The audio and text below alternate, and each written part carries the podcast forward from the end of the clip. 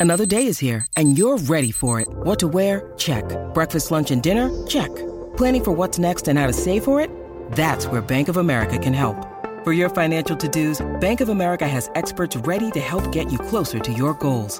Get started at one of our local financial centers or 24-7 in our mobile banking app. Find a location near you at bankofamerica.com slash talk to us. What would you like the power to do? Mobile banking requires downloading the app and is only available for select devices. Message and data rates may apply. Bank of America and a member FDIC.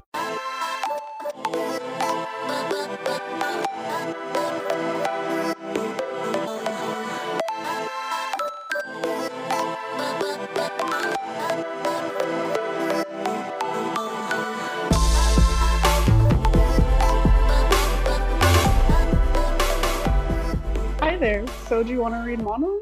Well, you came to the right place. Welcome to the fourth episode of Soju Wanna Read Manhwa, a podcast centered on Korean entertainment, mainly manhwa and their novel or drama correlations. In this episode, we'll be talking about The Remarried Empress. My name is Amber, and I'll be your host along with my friend Marion. Hello. What's up? Before we dive into The Remarried Empress, uh, we're going to do our second edition of catching up on some of our recent weekly reads. So, Marion, what have you been hooked on lately? Um, actually, I went back to one of these series that I started like a year ago, and I just I let the chapters build up because I caught up very early. Um, it's called Maybe Meant to Be. It's a rom com on on the Webtoon app, Webtoon capital W. and and yeah, when I first caught up, it was like a maybe like a year ago, and it was like on like chapter twenty or fifteen or something. And now it's on like or episode seventy four, and it's just it's really funny. It's cute. It's a rom com and set in like modern day where I can just read the description. Jia Han, a 32 year old freelancer with no work, is tired of her parents nagging her to get married and finally move out. When she runs into her childhood friend, Minchol Jin, who is also feeling the same pressure from his parents, she blurts out that they should just get married to solve both of their problems. Little did she know he'd accept her suggestion, and suddenly she finds herself thrust into marriage. A story of an unexpected romance that'll have you scrolling for more, and it's totally true. Um, the creator's name is uh, Honey Skane, and they say, Hello, I am Honey Skane, the writer of Maybe Meant to Be. I love webcomics and dramas, especially sweet romance and comedy. I may just be a shy novice writer without social media, but I will strive to share sweet stories with you. May your future be filled with sweetness. Thank you. And then the artist is called Damcho. And they say, Hello, I am Damcho, artist of Maybe Meant to Be. I'm honored to meet you through the series. Although I may also be a shy creator without any social media, as a reader who loves warm, sweet stories, I am always working hard to satisfy our readers. So we ask for your support. Thank you. And yeah, it's just a very sweet story. Um, I wouldn't call it saccharine, like, but it's it's very cute.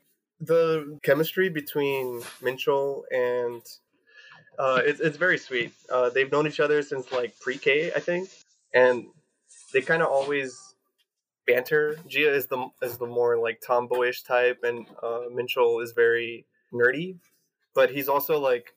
There was a comment that Jia told him back in like middle school or whatever, where she's like, "You're so nerdy and scrawny or, or whatever. You're not that manly at all." And he kind of took it to heart. And well, when he grew up, he started working out more. Uh, so his hobbies are basically just gaming and going to the gym.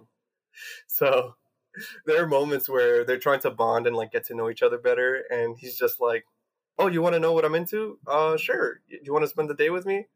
All right, let's go to the gym, and then let's do leg day, because leg day is very important. You can't skip that." And she's just like, "Uh, what?" I mean, sure, I guess. And then she's just wiped out and everything. Uh, it's it's very cute. I I really appreciate that.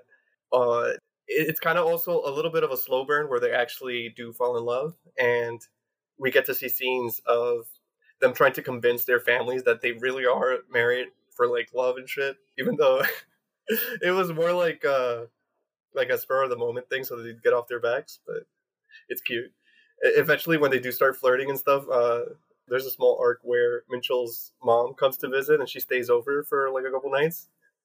And this is around the time where they're actually kind of getting into each other and like they treat each other nicely and try to like flirt and stuff but they're still awkward at it because they never really dated uh seriously like before this and also they don't really have ex- that much experience with the other gender so like i know jia has had like one or two boyfriends before but it never really went anywhere they're both virgins and like and they're both like I think 27 or 28. So being around like a similar age as me, it's also fun to see because I'm getting older and I do like having protagonists who are not in high school. I have to Yeah, ask in that in that description you said it'll leave you scrolling for more. Is that literally in the description? Yeah, it is. It is. And I that's I love that they they like up. embrace that. They do, and they should, because that is literally the appeal. Especially on the webtoon app, uh, you can go to the next chapter by just continuing to scroll, like just pick it up and go up, as opposed to I think on Tapas you could do that on Android, but not on the iPhone. I believe they make you swipe to the side, but eh, whatever. Embrace the medium. We love to see it. yeah. I mean, Oh, I, I, actually, I forgot to mention this. uh, Actually, got promoted at Anime Expo when I went back July Fourth weekend, and at Webtoon's booth, Webtoon capital W. Uh, I'm never gonna stop saying that now.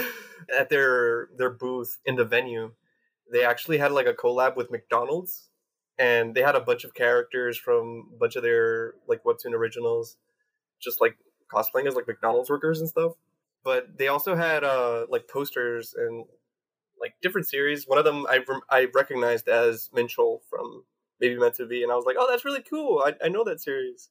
I didn't realize that it was like, I guess, important enough for them to to promote like that. But I'm glad it is because the art is really nice. It's really pretty, and also something I can appreciate is that it's really colorful.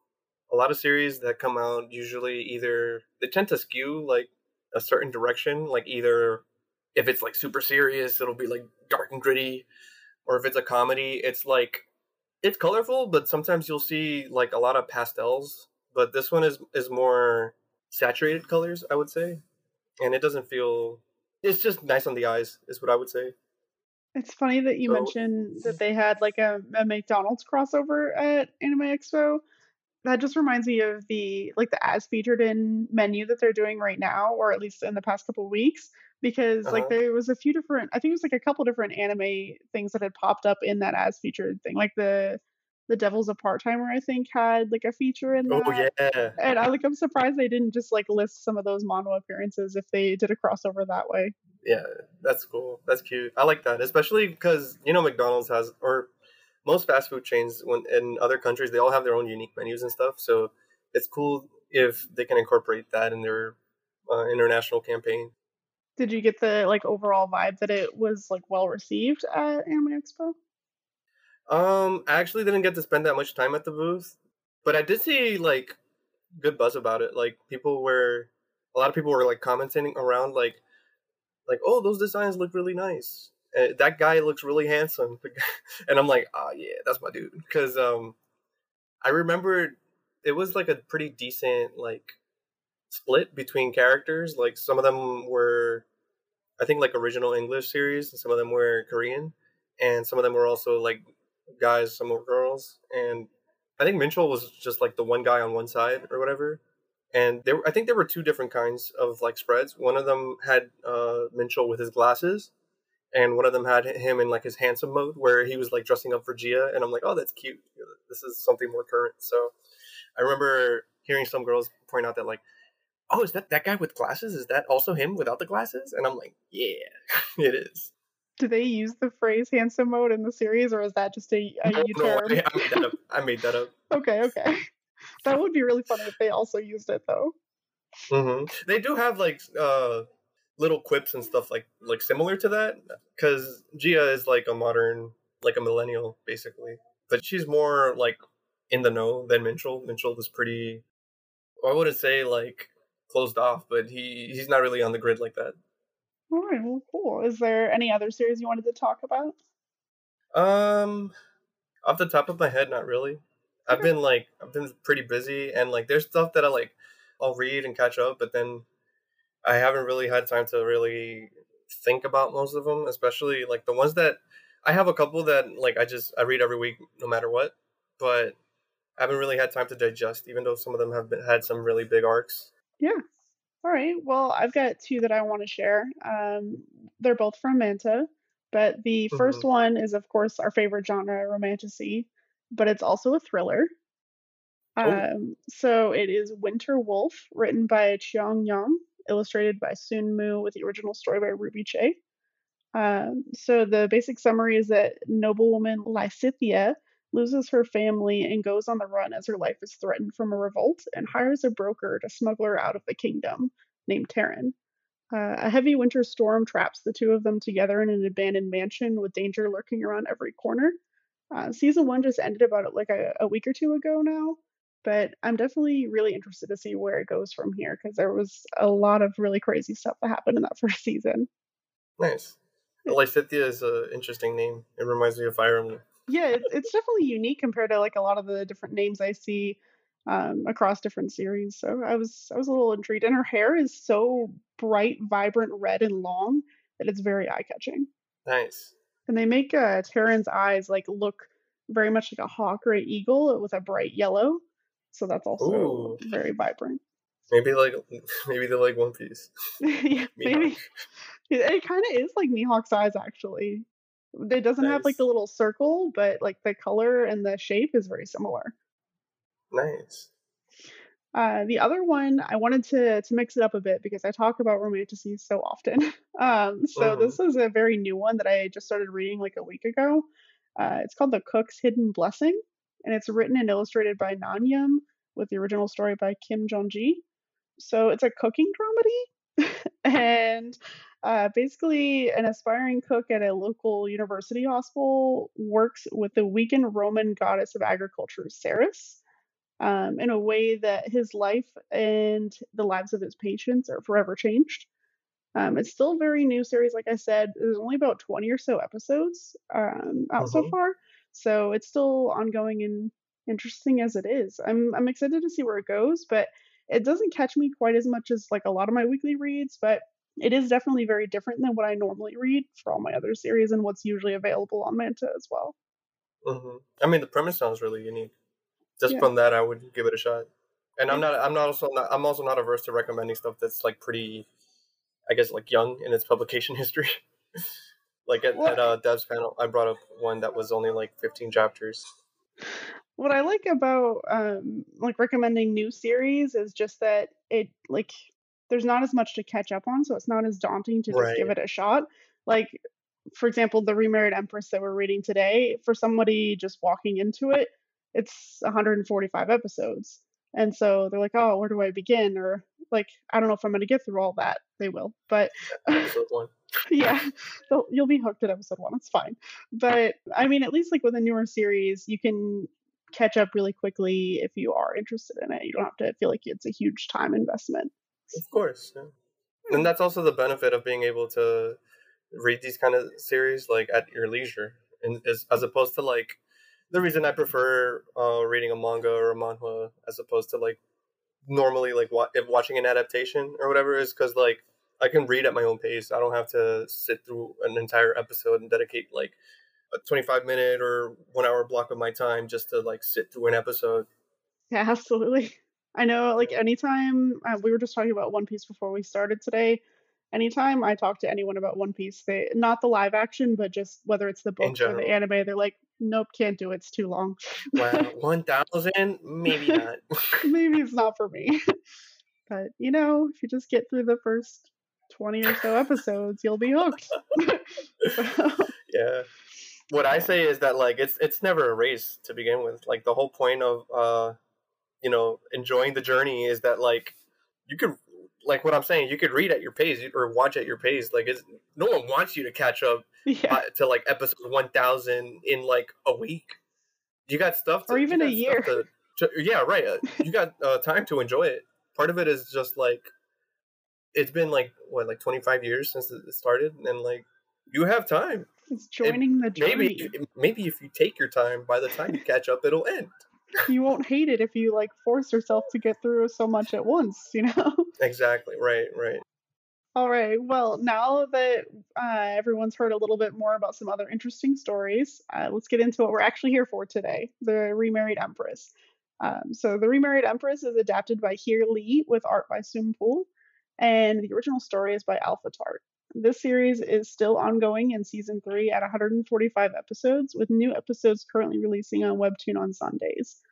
For those who want to collect the series digitally uh, or physically, volumes one through four are currently available from Ize Press, and it's also available on Webtoon with capital W by the original author Alphatart. Or uh, sorry, also available on there is her other, or I don't know if it's a her, their other series, um, Men of the Harem, which I'm told Marion has read. I have not read it yet, but I'm very tempted to now. Oh yeah, like I was, I caught up to Remarried Empress. I believe by the end of season one, or was it like? It might have been like at the end of season one, or like midway, or like a little bit into season two. But uh, yeah, I was like, I love the way the author is like handling this. I wonder if they got anything else. And lo and behold, they, they had another series on Webtoon. So I was like, oh, the art looks nice. It's about a reverse harem. Why not? Sign me up. And then, yeah, I mean, it is. I wouldn't say more of the same because uh, the tone is a lot different. I would say this one is more serious. Uh, not that Remarried Empress isn't serious, but like, I would say there's a lot more like stakes.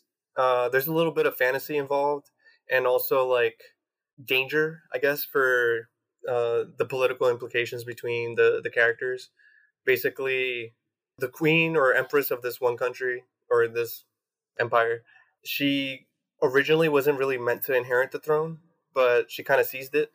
And there are implications to that because a lot of people didn't really think that like a, a, woman is capable of ruling or whatever. And she's just like yeah okay i'll shut you up. And like her policies like bring a lot of prosperity and everything but everyone is just like yeah, you're a great ruler, but if you're working all the time, uh, where are we gonna get heirs to like continue the empire? And she's just like, all right, say less.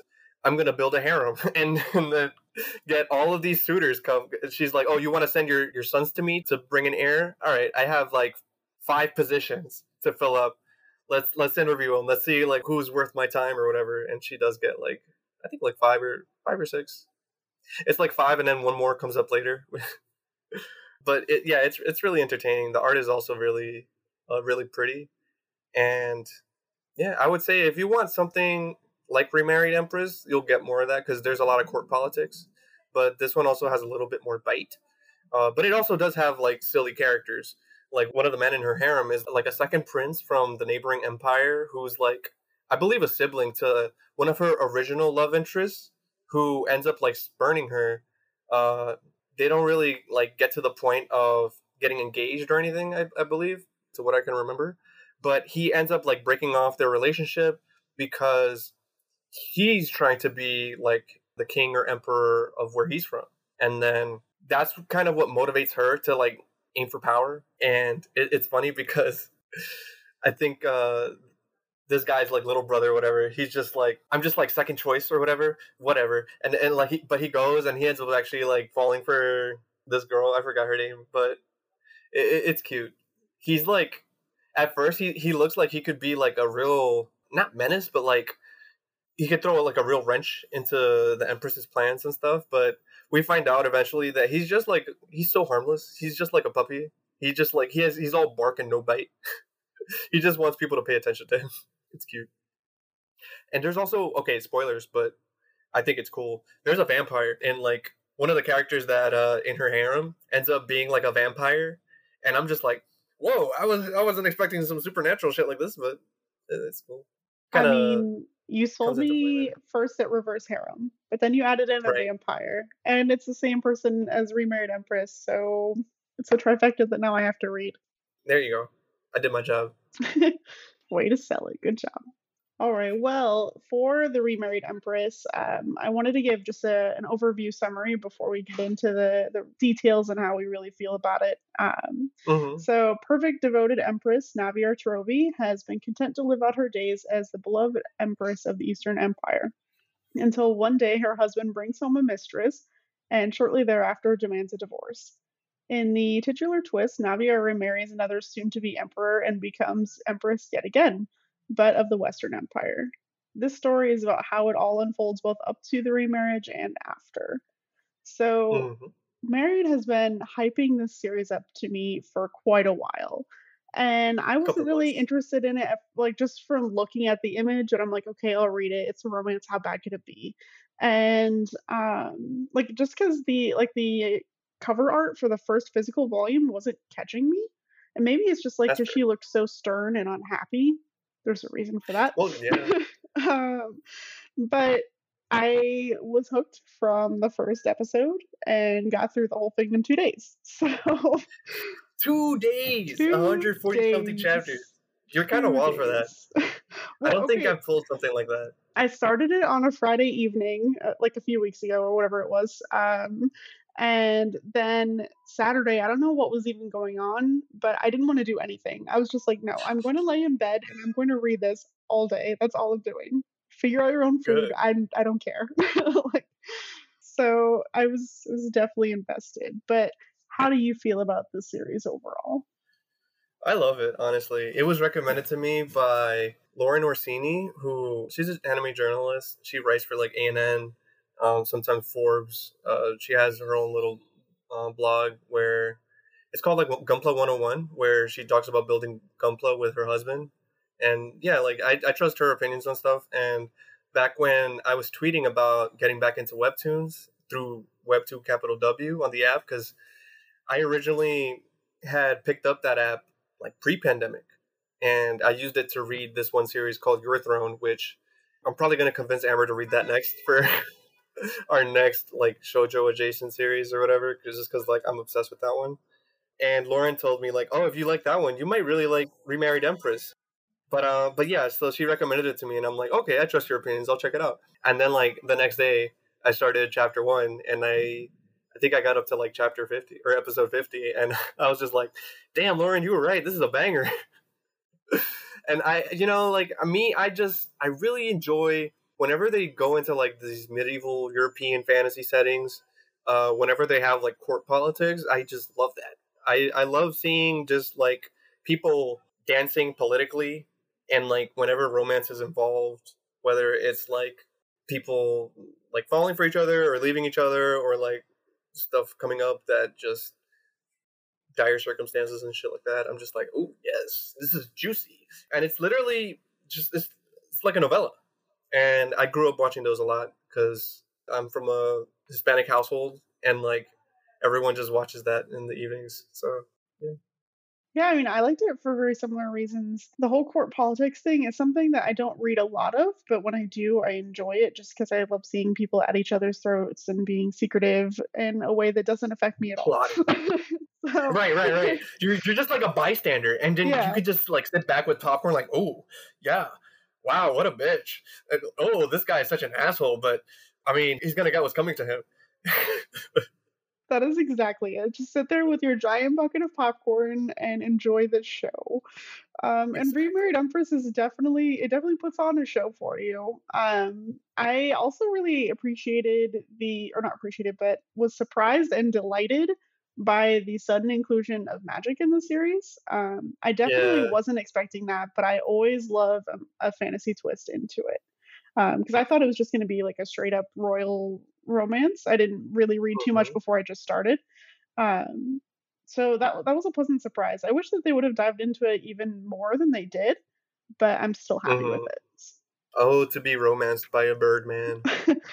Birdman named Queen. yeah. God, it, the dynamic between um this dude, uh, what's his name? Heinrich. Yeah, Heinrich and uh, Navier is is so good, especially just because this is like the one highlight of her day. He's just like, oh, I just want to make you feel better, but also also like I'm a guy, not a not a girl. you can't tell the uh, bird's gender off just looks or whatever. It's funny. Well, and also like it's clear because there's a huge age difference between them, and he hasn't really been in any relationships. He's very, and he makes it very clear at one point, just by outright saying it, that he's very inexperienced. And so when he's Mhm. in his like queen bird form, you can see how bashful he gets about like any sort of physical touch, where she's just like petting him, body language. or yeah, he's just like free, it's like freeze or just like stone. Uh huh. She she puts her hands on him and he just like freezes up. Yeah. It's so cute. But of course, we love uh, Heinrich and Navier. I'm sure we'll get into them a lot more. But we got to talk about the other main couple in the series. Oh yeah, the one that everybody Soviet shit. loves to hate. so Sovieshu and his mistress, later turned second empress, uh, Rashta, also known Or- in the yeah. comment section as Soviet shit or Trashta. I uh, love that. What a pair they are. I feel like we could spend hours just talking about how horrible they are of people just Yeah. existing. We could just judge them for the whole episode, and we'd have enough material for like two hours. Absolutely. I mentioned it to you before. I'm not going to spoil it for anyone that hasn't caught up, but the episode this past Sunday, number 145, where something happens in there, but the top comment on that episode that I really appreciated was, Hey, yo, I got another chair if you need it. And I, I hope that whenever you guys get to that episode, you appreciate that as much as I did because Oh my god! I would loan another chair as well. I'm very I so backstory for me. I, I was telling Amber, I'm actually like I'm just one chapter short of being caught up because I ran out of coins, but I don't have money right now. I get paid on Friday, so I'm waiting for the paycheck, and then I can I can read that chapter, and I will finally understand the context. I need to know as soon as you read it. Just tell me exactly I what will, you I will. understand. I, think it's like at the very beginning of the episode too, so Oh, okay, you'll perfect. know like practically right away. Well, not practically, but like I'd say at least Mhm. within the first third of the episode. Okay, good. But anyways, so So, aren't you aren't you glad I told you to read with the the comment section? yes, I so I didn't read the comments on every episode. I only read the comments on the special episode frustrating edition. That was the one that was specifically devoted to uh Sovieshu and Rashta. I almost said Trashta. I feel like I'm just gonna start saying Do it. Throughout I mean- thing. I was trying to use her name, but let's be honest, she's Trashta. So we respect women, just not Rashta. every woman except for and actually you know i have to admit there was the briefest of moment maybe like half an episode where i actually felt bad for her and then I did. i was like oh you know maybe she just really got taken advantage of in her situation and Sovieshu was just so enamored by her looks that he swept her up and she like didn't have much say in all this that was mm-hmm. quickly subverted that yeah. like no she is a horrible human being and she deserves everything that's coming to her it's crazy, like the way people get molded by their environment. Because like there there were several points, honestly, where I felt like it was possible to redeem Rashta, but then she kind of just digs her hole even deeper over time because she refuses to like accept being humbled, and it, she like she takes offense even though like there isn't really a reason to think that you're deserving of anything except for the fact that just Sovieshu like showers you with affections. But then like we see where that got her. Like anyone's affection can just turn on the, the drop of a hat. yeah there's several times where i think that maybe you know maybe she'll do the right thing and then she just finds a way to either dig herself deeper or make things so much worse and often it's with the help of uh, duke ergi which i'm still very confused about how he's even friends with heinrich and what is going to happen there but i'm sure that it'll connect eventually Yeah, I mean he's interesting because he gives me the vibes of like he's the person who plays the field like every field, um, and just trying to like make sure that he can get out of any situation like on top. And like I can kind of respect that, especially in a series like this where there's so many factions and you never really know who's gonna like come out on top or whatever. So you just want to make sure you're just friendly enough to not be included in the fallout with whoever loses. So I, I respect him for that. Yeah, he's definitely a schemer. The I can just imagine him sitting at a chessboard every time I see his face kind of puzzling how to direct Rashta or Trashta into whatever she's going to do. Or even a, the couple conversations he has with Navier where he makes it kind of clear that they're not on the same side. Mhm. And I you know I appreciate that she's very well aware that he's not to be trusted even as Heinrich's friend.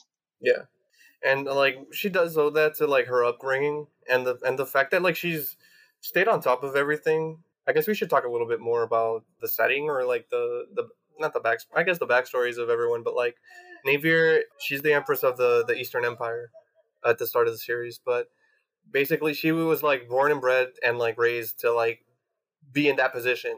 And like she took all of her studies seriously she made sure to uphold policies and make sure that the people of her empire are secure and safe and like happy. And without her honestly the empire would be falling apart because sovieshu i wouldn't call him incompetent but he is so easily swayed by other people that like i would call him near incompetent. Near yeah near incompetent. He's just i feel like okay so if he were by himself i would give him maybe a month before things fall to shit. But like hey that's better than like day one, I guess. I mean, that's kind of where the series is at at its current point. Is the I'd give it a month or two stage. right, right, right, right. But um, yeah, basically, Navier runs shit. She is uh, girl boss, gatekeep, uh, gaslight. Except instead of gaslighting, she's I don't know, she's pumping the gas into the the tanks that is the the empire but you know what i mean? She she supports commoners. She makes sure that like everyone has an opportunity. There's even like a commoner who has like a talent for magic that she ends up sending to school that everyone was against but she's just like if we have the resources and people who are talented why not like prop them up? Because they'll be useful. And it's like that kind of attitude that like i really respect. She's utilitarian in that aspect but not to the point of like discarding other people. She still has compassion, which is like honestly the ideal kind of ruler. Uh, reminds me a lot actually of uh, oddly enough Reinhard von Lohengramm from Legend of the Galactic Heroes, where he becomes a dictator, but like the whole point is that he's the good kind of dictator, where he actually like helps the people and uses the fact that uh, he has like all this power in order to improve the wealth liveliness uh, and like the opportunities that the common people have. Yeah, the way that Navier carries herself throughout the series is always so consistently confident. Uh, other than when her life is absolutely falling to the pieces for maybe like an mm. episode, um, she is very poised and right. wise and knowledgeable. I love the the character that you mentioned that she supports the going to the Magic Academy. I love that mm-hmm. she still supports her even when she's not in a normal position that she would have been to support her. Right. Like even outside of the country, she finds a way to like it, the people that she supports, she, like she's ride or die for them basically. And that's because she has the type of education, the discerning eye to be able to tell that like okay, these people are going to go places, they have the potential and they're not going to skimp out on actually meeting that potential, which is that's really hard to do to be able to to catch that and like nurture that. And you're right, like she's always she's so poised, she's so regal. She is like the definition of like royalty when you look at someone and their attitude and the way that they carry themselves, especially like when her life is like kind of emotionally falling apart, she never lets it show on her face. And admittedly, like that's the reason that Sovieshu kind of doesn't initially like her. He thinks that she's like emotionless, but also like, dude, you could just talk like a normal person and like ask her like hey how do you feel about such and such? Can you be a little honest with me about your feelings? And she would like readily just engage in conversation and tell you. But yeah i don't know. Sovieshu is is stupid. That's, that's the essence of Sovieshu is for stupid I like how often she just flat out would call him out on his nonsense in such a oh, clear, oh, yeah. crystal way. So, for those of you that haven't read it yet, Sovieshu and Navier were engaged as a marriage of convenience since the time they were children. And Navier it comes from a family where there's been, I think it was like three or four empresses in her family. So it's something that mm-hmm. is expected and raised within her family that this right. is just going to happen. I feel like Sovieshu was just kind of honestly along for the ride until he had to learn things. um, He's like, but, oh yeah, I'm the crown prince. I guess I'll do it. Yeah, pretty much he was there for all like the formal education, but I feel like from reading their their backstory that Navier went through so much more rigorous training and expectations for her role, whereas Sovieshu just kind of had like general this is protocol whatever. Um, right.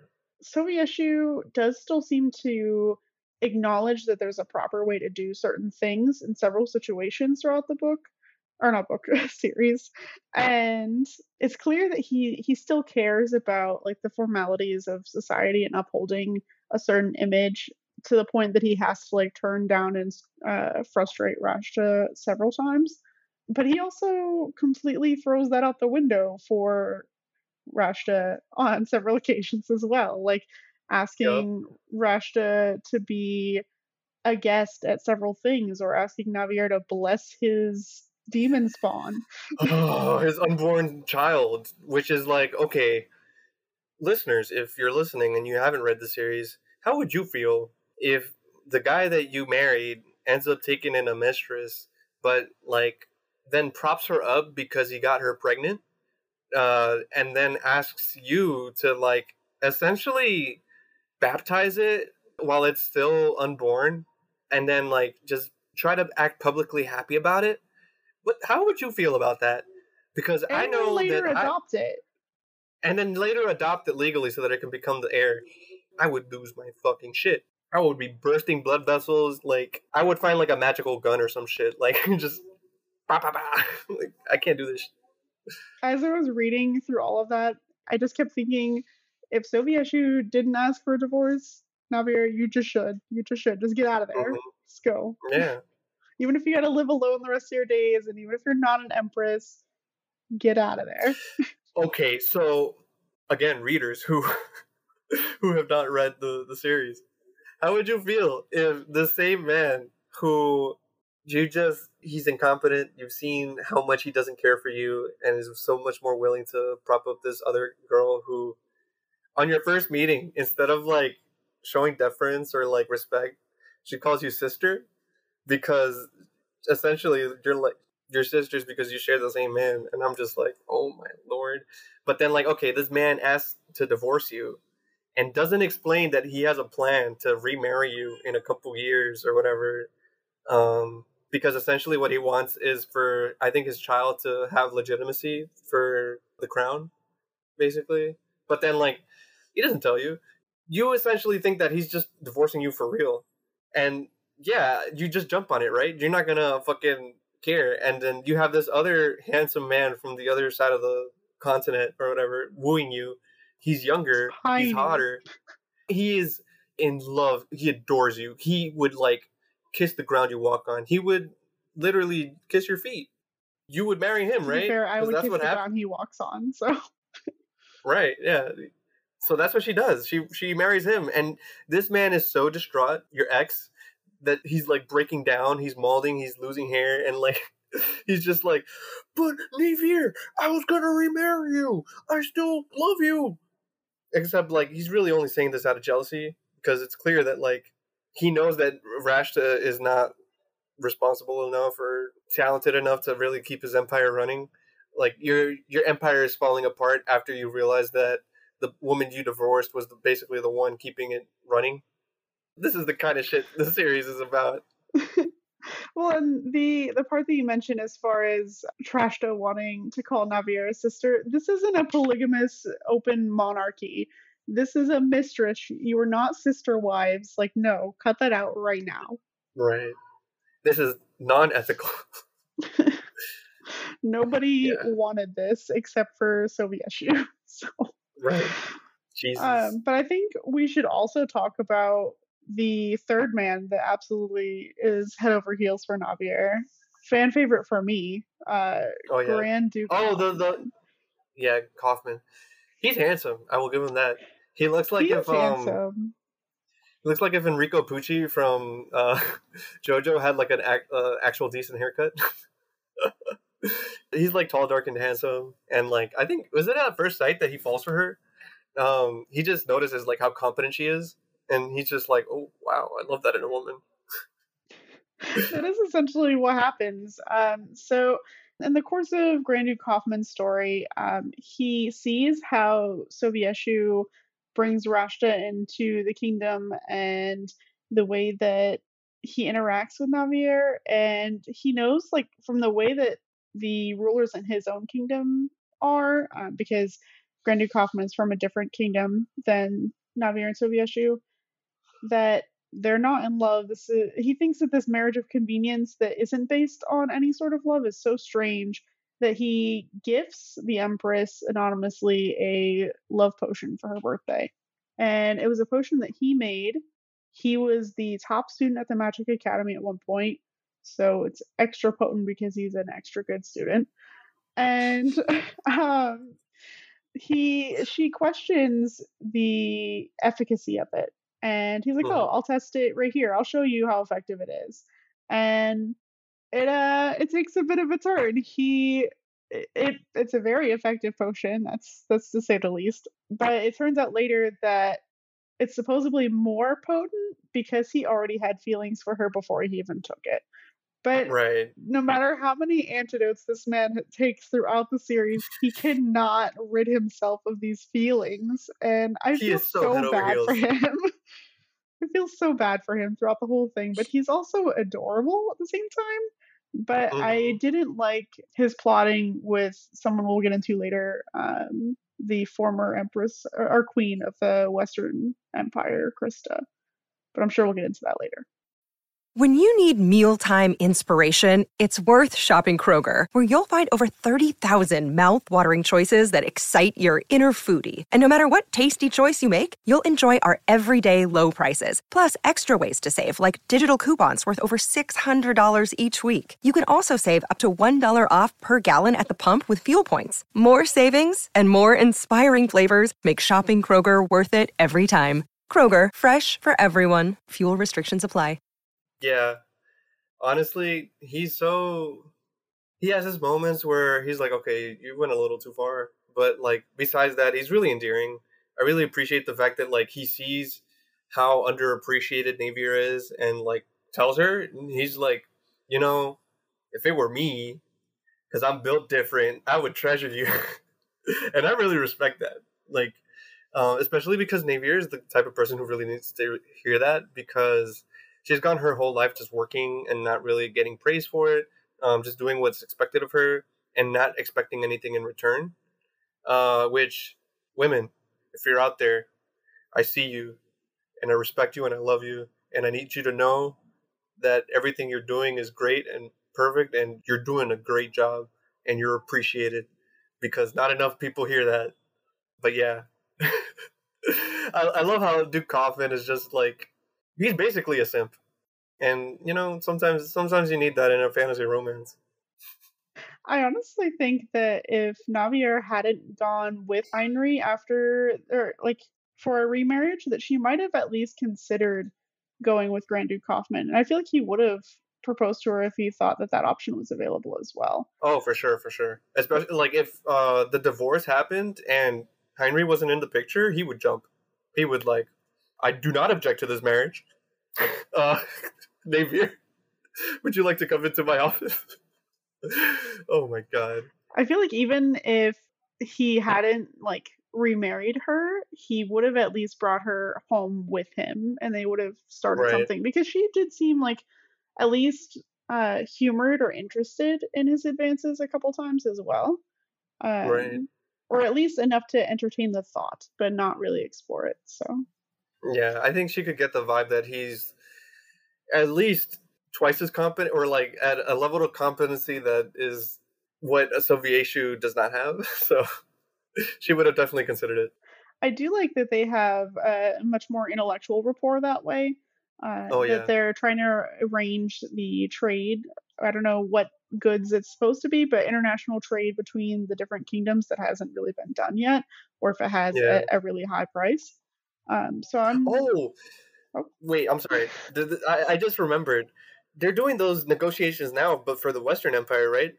They, they so those talks completely fell through for the Eastern Empire, right? Yes, because Grand Duke Kaufman punched Sovieshu in the face. yes, I remember now. I was like, "Oh yes, you're just desserts," because like that's so satisfying seeing that like the repercussions for his actions come immediately. Like, oh man, Oh man, yeah. Okay. but see, at the same time, because of the the incident I mentioned earlier with Krista that he's also guilty of, I think he's complicating the situation for the Western Empire as well. Um, that is true. It sounds like they're still going to move forward with it, but he did definitely make things a lot harder for both Navier and Heinrey and their social standing as a new a new couple in the kingdom or new rulers. Yeah. so let me ask you this: uh, At one point, do you felt you were more engaged? Was it like season one, season two, or right now? I think I was more engaged as soon as I found out that Heinrey was queen. Okay. Because yeah, just that one that magic element that I was telling you about, um, but really just seeing Navier let herself feel mm-hmm. when she's with Queen and the way that she has that normal cold exterior that people come to expect from her as like a fair and just ruler. When she's yeah. with Queen and she doesn't know it's Heinrey at that point, that she can just let herself go. She can allow herself to cry and feel things that she feels with such mm-hmm. intensity or honesty that it's a lot, it's more refreshing to see her be herself. Yeah, uh, honestly, it's kind of liberating seeing that, because um, like I said earlier, like she does, she expects nothing from anyone. She just does what is expected of her, and seeing her express vulnerability is like, it's really cliche because um, she's like the strong woman who is like super competent and everything, but she's also serious. But then, you know, that gap between like being super serious and then when you finally get to see them express vulnerability, that's what makes it more charming. Um, it, it's cliche, but it works because like there are actual people like that, and when you come to like appreciate what those kind of people do without making like such a big show of it, you really want them to be able to like express what they want or what they feel and you know like be happy. So when whenever she has those moments with queen it's yeah, it's refreshing because it's something that she's desperately needed, and she's getting what she's getting to do what she had to, or what she needed emotionally. Well, even more so that from her perspective, she doesn't know that Queen is Heinrey.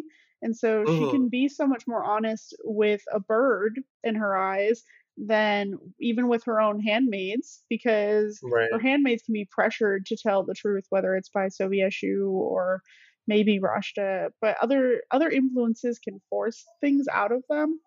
A bird's right. not going to talk back to you; it's going to squawk. so right, a bird doesn't have to deal with politics.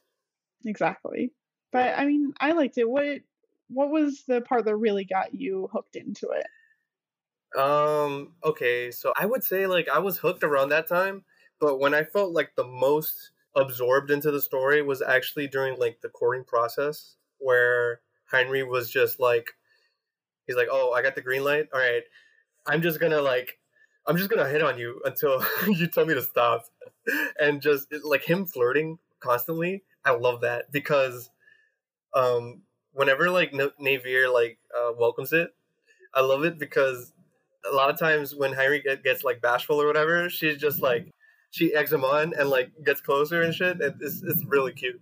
I love that dynamic when the the confident one starts getting like more nervous or whatever, and it really plays into that that dynamic where like, oh yeah, he's he is younger, and like something about the idea where like the female lead is older is uh I don't really see it that often, and I think it's cool because like yeah, like older women need love too. I I definitely love their witty banter and flirty banter back and forth with each other. It's yeah. it's definitely very eye catching, even just in written notes. Um, it, mm, it was an mm, adorable yeah, yeah. thing, when like tying to Queen's ankle. yeah, yeah, yeah. It's it's so funny that like they send each other um like notes, but she doesn't realize that the bird is the one actually writing the notes. This is so funny.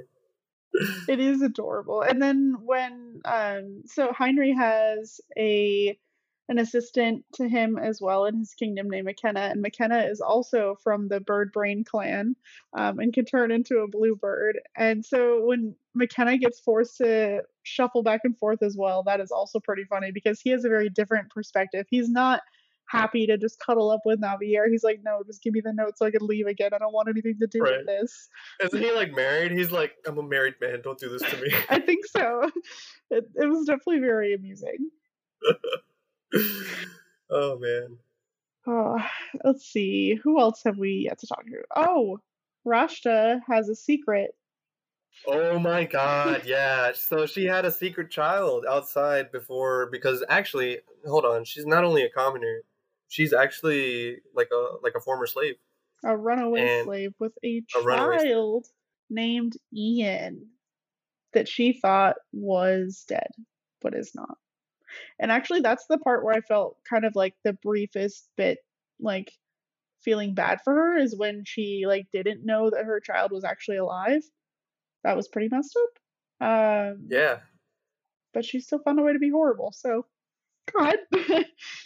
Yeah, it's like she really like absorbed the worst parts of noble society as she was like trying to learn how to integrate because so the family that she was actually a slave to was this was it a baron or like a I don't remember who but Viscount uh, Lotashu. okay Lo- Loteshu so basically like he bought her as a slave and like the child I believe belongs to her, his son right the one who's like supposed to uh become the heir to the viscounty Yeah, Alan. and so after that happens like uh, her pregnancy isn't is like discovered they threaten her and like they basically assure her that like oh this child is illegitimate. There's no way in hell that we're gonna leave it alive because it- it'll be a threat to like our family or whatever. But then after it's born they actually like they hide it i think right? And then they they keep it a secret from her and she has no idea. She goes through grief and like yeah, like the rest of her life happens, and this whole thing is just like in the back burner uh, to be kept as blackmail, and like what? I think it's even worse that they give Oh, her okay. like a an actual dead child in her hand to show her that it's dead. That's so much worse. that. Oh my god, yeah, I forgot about that. That was like I read this like a year ago. Yeah, so she actually she thought she held her dead child. Jesus, that was, that's really like that's really dark. That was an extremely dark moment, and that's why I actually like felt bad for her for an episode maybe. Unfortunately. Oh my god. But yeah, this Viscount is evil, basically. And she Rashta ends up using I, don't know, I would say unconsciously kind of uses him as like a role model because when it comes to securing her place in the palace after and like leading up to Navier's divorce, uh she basically schemes and like tries to get people on her side using like blackmail and and threats and like yeah just like all around very unpleasant things So another character that is also reoccurring that has a little bit to do with this situation as well is uh, Navier's brother, Koshar. He is Mm. also a pretty interesting and at times violent character. Uh, so Yeah. there's a lot of rumors that happen or that are spread about Koshar throughout the series. Some of them are true, some of them aren't. But Yeah, he I- definitely knows how to get information out of people. I can say that. yeah uh, honestly i think a lot of the rumors just have to do with like keeping their family in check because they're so influential and so they're so storied and rich and like uh necessary for the kingdom or the the empire that like they basically over time built a lot of enemies and people who are like jealous of them. So it's mostly a ploy to keep their family in check. Um the brother himself is like actually like a pretty nice person even if he's, he's violent because uh he's kind of like i think isn't he like a battle addict or something? Like he he loves like um he loves fighting or whatever. Uh, Yeah, he, he- he goes up he rounds up these bandits like 50 times a year or something The bandits are like so scared of him that they like withdraw when they find out he's there now. it's so funny. But like I like that now that Navier is in the the Western Kingdom instead of the Eastern Kingdom. Uh Koshar, who's been brought there, he is like thriving in the Western Kingdom. Everybody loves him. And it's such a flip Mhm. based off of how it was in the Eastern Kingdom for his just his abilities and his daily life. Yeah, I, I like the fact that he follows her to the Western Empire after she gets married there, or she gets engaged to Heinrich and moves. He's just like, "Yeah, sis, uh, you made the right choice because this guy's a piece of shit." I feel like at And- some point Koshar should have used the term Soviet shit because he absolutely would have embraced Honestly, that. I wonder if they they use that word in Korean for the comments. I hope they do. I hope they have some variant of that. I feel like they if have you're a to. Korean listener, if you're a Korean listener, please let me know. Give us a translation if it's actually in there. We need to know. hmm Korean comment section must go crazy. oh my god. And well, now that we're talking a little bit more about the Western Empire, um, there's another character that we haven't mentioned yet beyond very briefest moments, and that's Krista, who is the former queen of the Western Empire. Um, hmm I thought She was uh wasn't she Henry's brother's wife? Yes. Um, so Krista initially had like a crush on Heinrich when they were younger, like teenagers. Um, but then she got married off to Heinrich's brother and she just sort of ish pretended to get over it. Um, but so Krista, when you first meet her, she seems really nice and like she's not going to cause trouble. But that quickly shifts as it's a political drama. There's going to be a lot of scheming no matter how nice you are. And that quickly evolves in Krista's case, including the scene that I mentioned with uh, Grand Duke Kaufman. He got Krista to appear in a room and give Heinrich this like drink that he laced with his love potion in a small amount. And so Heinrich was seen laying in her lap one night. And that, of course, like he had just married Navier at that point. So let's make this a little more of a stable marriage. But no, we're going to disrupt it a little bit just so it's not a happy, perfect picture. Yeah. That was a crazy direction to go in because I thought at this point that Duke Kaufman would have just like accepted the fact that like um yeah, Navier chose him and like sh- she'll do whatever is in her best interest so that she can be happy. But like, no, you know what? Time for chaos. uh, he lets himself be kind of tempted by Krista, and like it's disappointing, but also I think it's I think it's really funny because it also led to a moment where he kind of just like completely ignores Rashta when she's at the banquet, and it just leads to her like melting down. He's like, "Why does he ignore me, but he still treats Navier so well?" Ah! And I'm like, "Yes, bitch!" like, mauled harder, cope. I Oh my love the uh, the way that Heinrich just com- has complete disregard consistently for Rashta throughout the entire series. There's never really one point other than when he pretends that the his pen pal is her that he's like friendly with her at all. Other than that very brief like episode, the rest of the time he just wants nothing to do with her and sees her as a horrible person that's just making Navier's life worse. Yep. And he's just like, uh, the, his like attitude or whatever is just like all Rash says, do not interact. like, completely just like, nope. absolutely gives her the face palm or hand to face, just talk to the hand, whatever. um, Yep.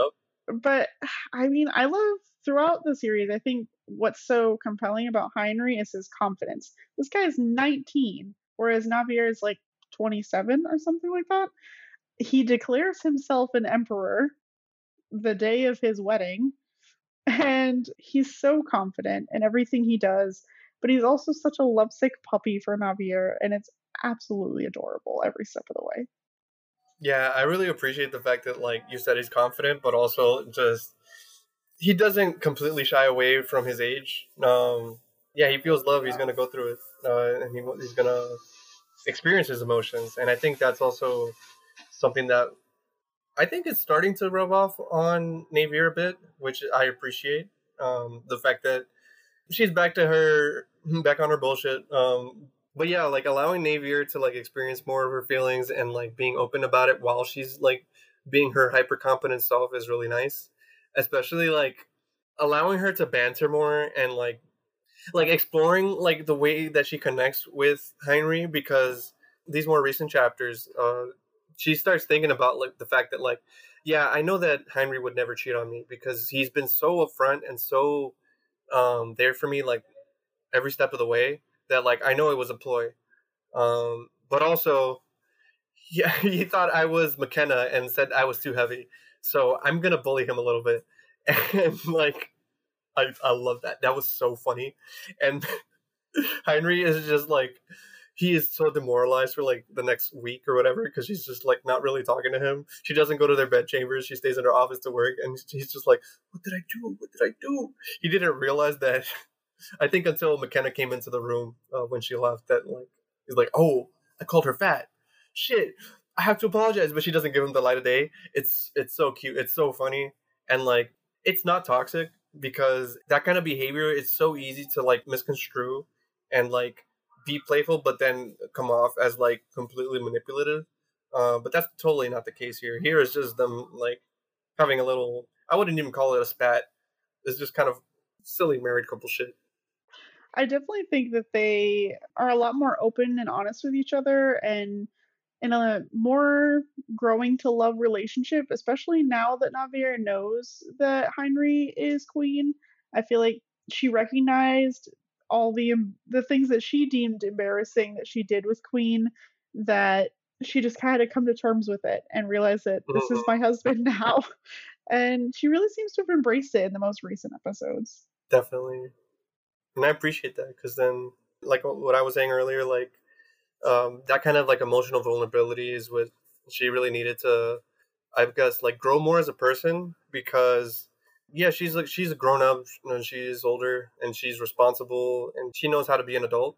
But in terms of like uh like her capacity for being like a like a real human, like she's not gonna go through the same things as she did with Sovieshu because of the fact that like she is being more open about how she feels, and I think that's great.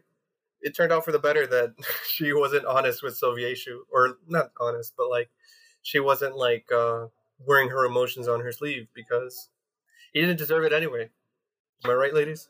Absolutely right. And actually, yep. speaking of that, um, I think there's a, a, really important scene that we need to talk about. And this is a big spoiler for anybody that doesn't want that yet. um, mm-hmm. So, Sovieshu and his honesty or lack thereof is a big problem. Um, so, when he goes to the high priest to demand a divorce, he has to give a list of reasons why he will divorce his empress. Oh, fuck. I forgot about this. Yes. And one of them is her supposed um, inability to bear a child. And her he, infertility. Yeah, her infertility. And so he then goes into this long story with the high priest about how when they were children, they ate these cookies. And it turns out that these cookies were laced with some sort of medieval ingredient, ingredient to cause an abortion. And uh, yeah, he is fine apparently because he bared a child. But he's convinced that because they have been trying to conceive a child for years and it never happened, that she must be infertile. Honestly, I think it could be a lot of stress because of how horrible their relationship is. I would want his child anyways. um, but the body the, knows. Yeah, but the fact that he kept that from her, that possibility, their entire lives, yeah, since they were children, it is a huge betrayal. And she still doesn't know. Like, that is an absolutely horrible thing. One, that those cookies even existed 1st mm-hmm. And second, that she ate them. He lied about it and didn't tell her all these times. Oh my god, yeah. I completely mm. forgot about that. And when it came up, I was swear to God, I was I, I think that was my first comment, and I was like, "There's no fucking way this piece of shit like did this," and I was just like cussing up a storm because I'm like, "How is this character real? How is he such a evil? Oh my God!" There were several things building up before that scene where I'm like, "Okay, he can be the tiniest bit redeemable if he does X, Y, Z. But as soon as that, that the, story that came out, point. that was it. He's cut off. I have zero interest in him as a character existing there's, anymore yeah, beyond being a villain. Zero redemption opportunity for redemption. Like that was the line that was crossed. That like, there's no way. There's no turning back from that. It was the absolute one of the worst things you could do to a person. Mm-hmm. Oh my god. And the fact that she like she still doesn't know, right? She does not know. I mean, he like Oh. he listed infertility as a one of the reasons for the divorce, and that was read publicly out loud to a giant crowd because their divorce proceedings have to be in front of an entire church or uh, court. The yeah, they have courts. need to public witnesses. Yeah, um, which she, of course, publicly denies as well. But at that point, like they're just going off of they've been together for I'd say at least, I mean, as adults, at least a decade yeah. or so of trying. I'm guessing um, that they don't really have like a whole lot to really deny that either. Right. So that's that's her public image completely changed. Yeah. But I am interested to see how that comes up again. Um, if she finds out about those cookies and that past, I feel like that's something Sovieshu is that in such a state of being demented now and like throwing everything he can at trying to get her back after he Oh ruined God. everything that he might So just desperate now. spill like spill the whole thing and I make wouldn't be surprised if that worse. happens. Right. Oh my god. Is there anything else you wanted to touch on? Yeah, um, one other thing I wanted to say is that I really liked the world building. It is smaller in this series, but that's something that I appreciate in certain fantasy series when they take the time to kind of map out the world. Um, there wasn't any real detailed maps per se throughout the series, but especially when they were talking about the trade, they made it more clear about how the different kingdoms and the travel times to get between these kingdoms were that it was it was an interesting world building facet and even just talking about trade that's something that i get really interested in about about in fantasy series Yeah, I appreciate that too, especially because it feels it makes the world feel more lived in, and having like geographical like locations and like places of interest, like adding like time to it as a as like a factor to make it more believable and also more realistic. I think is cool. I don't Yeah. think this series did it but i also like it when they even like introduce their own currency system and explain it um Oh, that's yeah, always yeah, pretty fun but i don't think they did that quite per se in this one or if they did it was very briefly Right. I don't think they talked about the currency. Yeah. All right well was there anything else that you wanted to touch on about the remarried empress that we didn't get to other than just how awesome it is and that everyone should read it right away Um, um, off the top of my head, honestly, not that much. I think we touched most of the the bases. Uh, I will say that like again, something that I really enjoy about this series is like the art does a great job of showing expressions and I feel like that's a staple in order to have uh, something like that in like a romance fantasy because whenever some crazy shit happens, you need to have like the reaction shots from everyone in the crowd and also uh, when it comes to like the fashion I think that they did a really good job of making everything look regal but not like over designed you know what i mean like sometimes i feel like a lot of the fashion in romance fantasy can be really tacky but this one had a lot of it felt more distinguished or like um it felt fancy without like being overly gaudy for lack of a better word with the exception of Rashta's wedding dress, but that was by her choice. Yeah, that was on purpose. And everyone told her not to. God. Oh, you know what's funny? When uh, this girl, the child who went to the, the magic school academy, that Sovieshu ends up taking her into the palace for whatever reason, for like a political ploy, and everyone is assuming that that's his next mistress, and no one really knows the reason because he hasn't made it public or anything. But like, she's kind of thinking the same thing too, and she uses that to her advantage so that when she first meets Rashta, she calls her sister the same way that Rashta did to Navier, and I'm just like, oh, that's your justice search right there. That was so funny. And actually that reminds me, the one thing we didn't mention is the the crisis that's happening in the kingdom or across the kingdoms of mages losing their powers. They haven't really got into Mhm. that much yet, but she is one of the student or one of the people or mages that is losing their powers.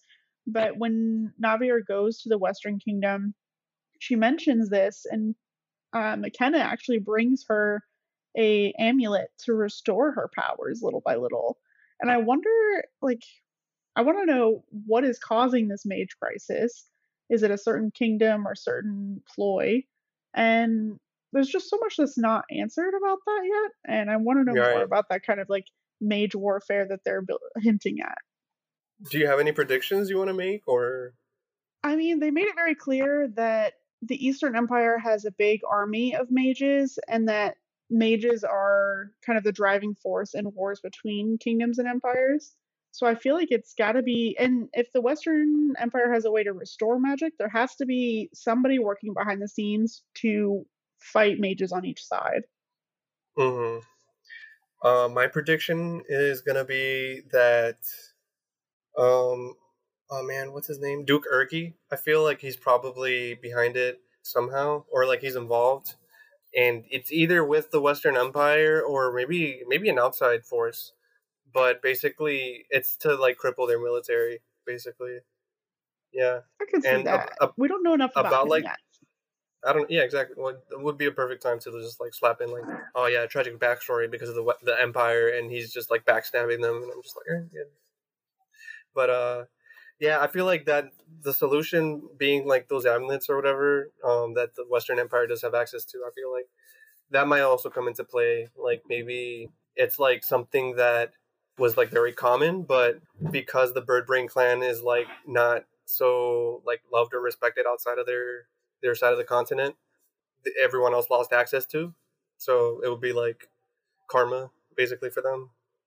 I feel like that's that's my from all the stories that i've read i feel like that's the direction it might go Yeah, I mean that makes sense to me. I I'm definitely interested to see where it goes, and I do think Duke Ergi is definitely up to more than we currently know, and they've Mhm. definitely got to explain what is going on with him at some point. totally Okay, well, I love this conversation we've had about the Remarried Empress. I'm really excited to keep reading it. I absolutely adored it, as you can tell by how quickly I read it. um, but that's the best feeling when I yes, get, when I recommend to someone and they just blaze through it and they're like, "Oh yeah, I loved it." Like, the Yeah. satisfaction. I hope that one of these days I'll be able to recommend something to you and you'll burn through it just as quickly. "Oh, I, I don't have no doubt, it'll happen." um, but so before we wrap up, uh, we have our rating scale. I hope that those of you who are listening have heard some of our other episodes where we talk about it. We have a three point rating scale. So it is a Bibim flop, a Jajang mid, or a Bulgogi. And unlike the boxer, where I was a little iffy and turned it into steak terms instead, uh, for the remarried empress, I will absolutely agree with a Bulgogi for this one. Good. I'm in the same boat. This is a Bugoki. This is about uh, among those like fantasy romances that I feel they've been. This series I feel like has been out for a while. It's something that's probably more recognized readily than maybe other series. Um, like yeah, it's like 140 something chapters, but like that's including breaks in se- in between seasons. So it's been a couple years since it's been out, and it's also like one of the first print titles that Ize Press picked up. So like I'm sure more people are aware of it than maybe some others. So, and yeah, I feel like that's a perfectly good reason to also like pick it up for for like being one of those first titles for print. Like it's definitely deserving.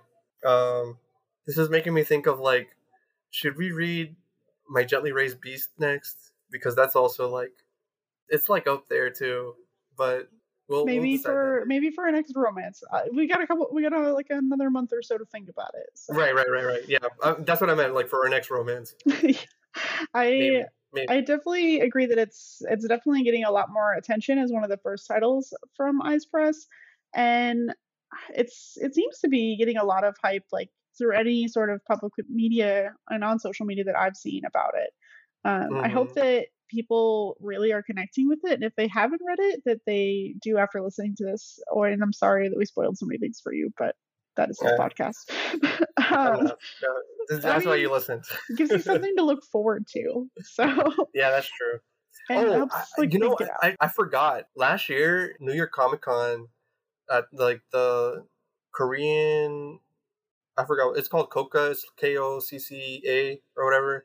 But they're like an organization that does like promotional activities for like Korean media, and they also have like, um, they have like investments in like manhwa and like uh, bringing stuff overseas and stuff, and like comics are part of it basically they, they had like a booth with like all these different korean publishers for manhwa and one of the series they were promoting was actually remarried empress and i actually took a selfie with someone who was cosplaying navier as part of their like their booth or whatever and I also took a picture of like they have like these cutouts where you can like put your face in and amongst like some of the characters in the different series they have.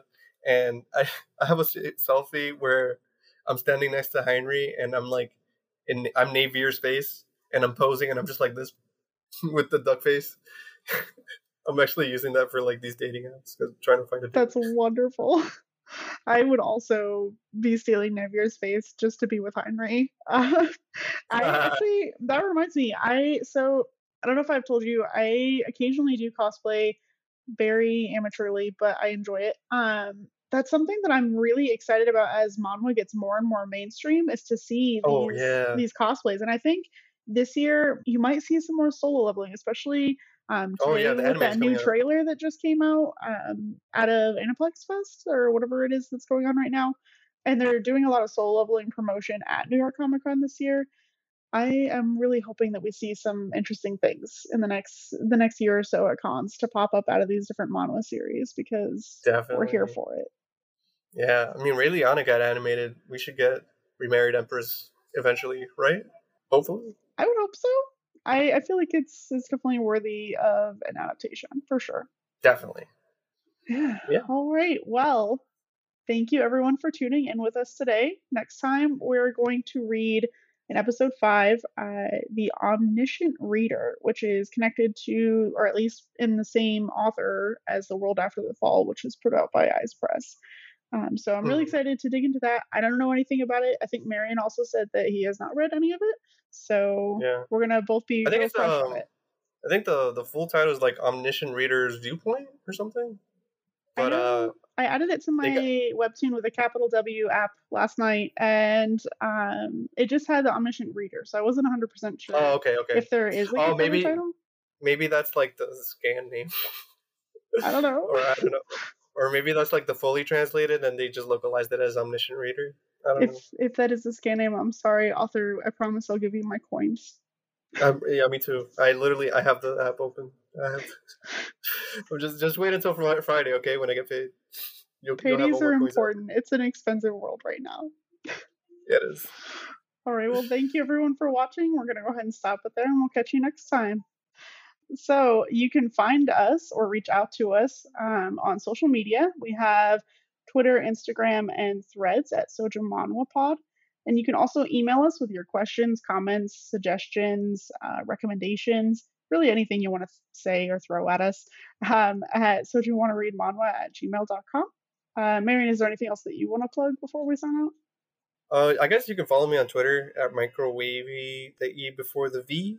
Um, I recently put out some uh, articles on Comics Beat where this was like really overdue, but I, I put up some of my Anime Expo coverage. Um, it just took a while because because of work, and then uh, my editor was also busy, so like shit happens. But like I, I had an interview with um, the people from Noir Caesar, uh, who they're like a black owned company that started uh, collaborating with uh, Japanese companies to like create more original manga and like uh, anime and like adaptations of anime and, or manga that like are like black centered or black focused. Like um, they they acquired Me and the Devil Blues, which is by Akira hiramoto the guy who did Prison School, which is actually it's crazy. That that's I have to give you the description because this, this is like um set in like oh god. Was it like 1960s mississippi or some shit? And it features like a like a black jazz artist or whatever. And like yeah dude like you don't really see manga about stuff like that. And this author did it. And apparently it tanked in japan but like it, at least it got like um like a couple volumes in or whatever. And like yeah dude. It's always cool seeing artists try to uplift other voices. So you can check that out. Uh, that interview was pretty good. It's on comics beat Sounds interesting. Um, I personally don't have anything to plug today, uh, but anyone who wants to reach out to me directly, other than through our social Manhwa Pod uh, channels, can reach me at ARG Bombshell on just about any social platform. So, all right. Marion, any final thoughts? Or are we good to head out for the day? We are good. Uh, thanks for hosting. Thanks for being here and having me. Bye, everyone. Anytime. Later.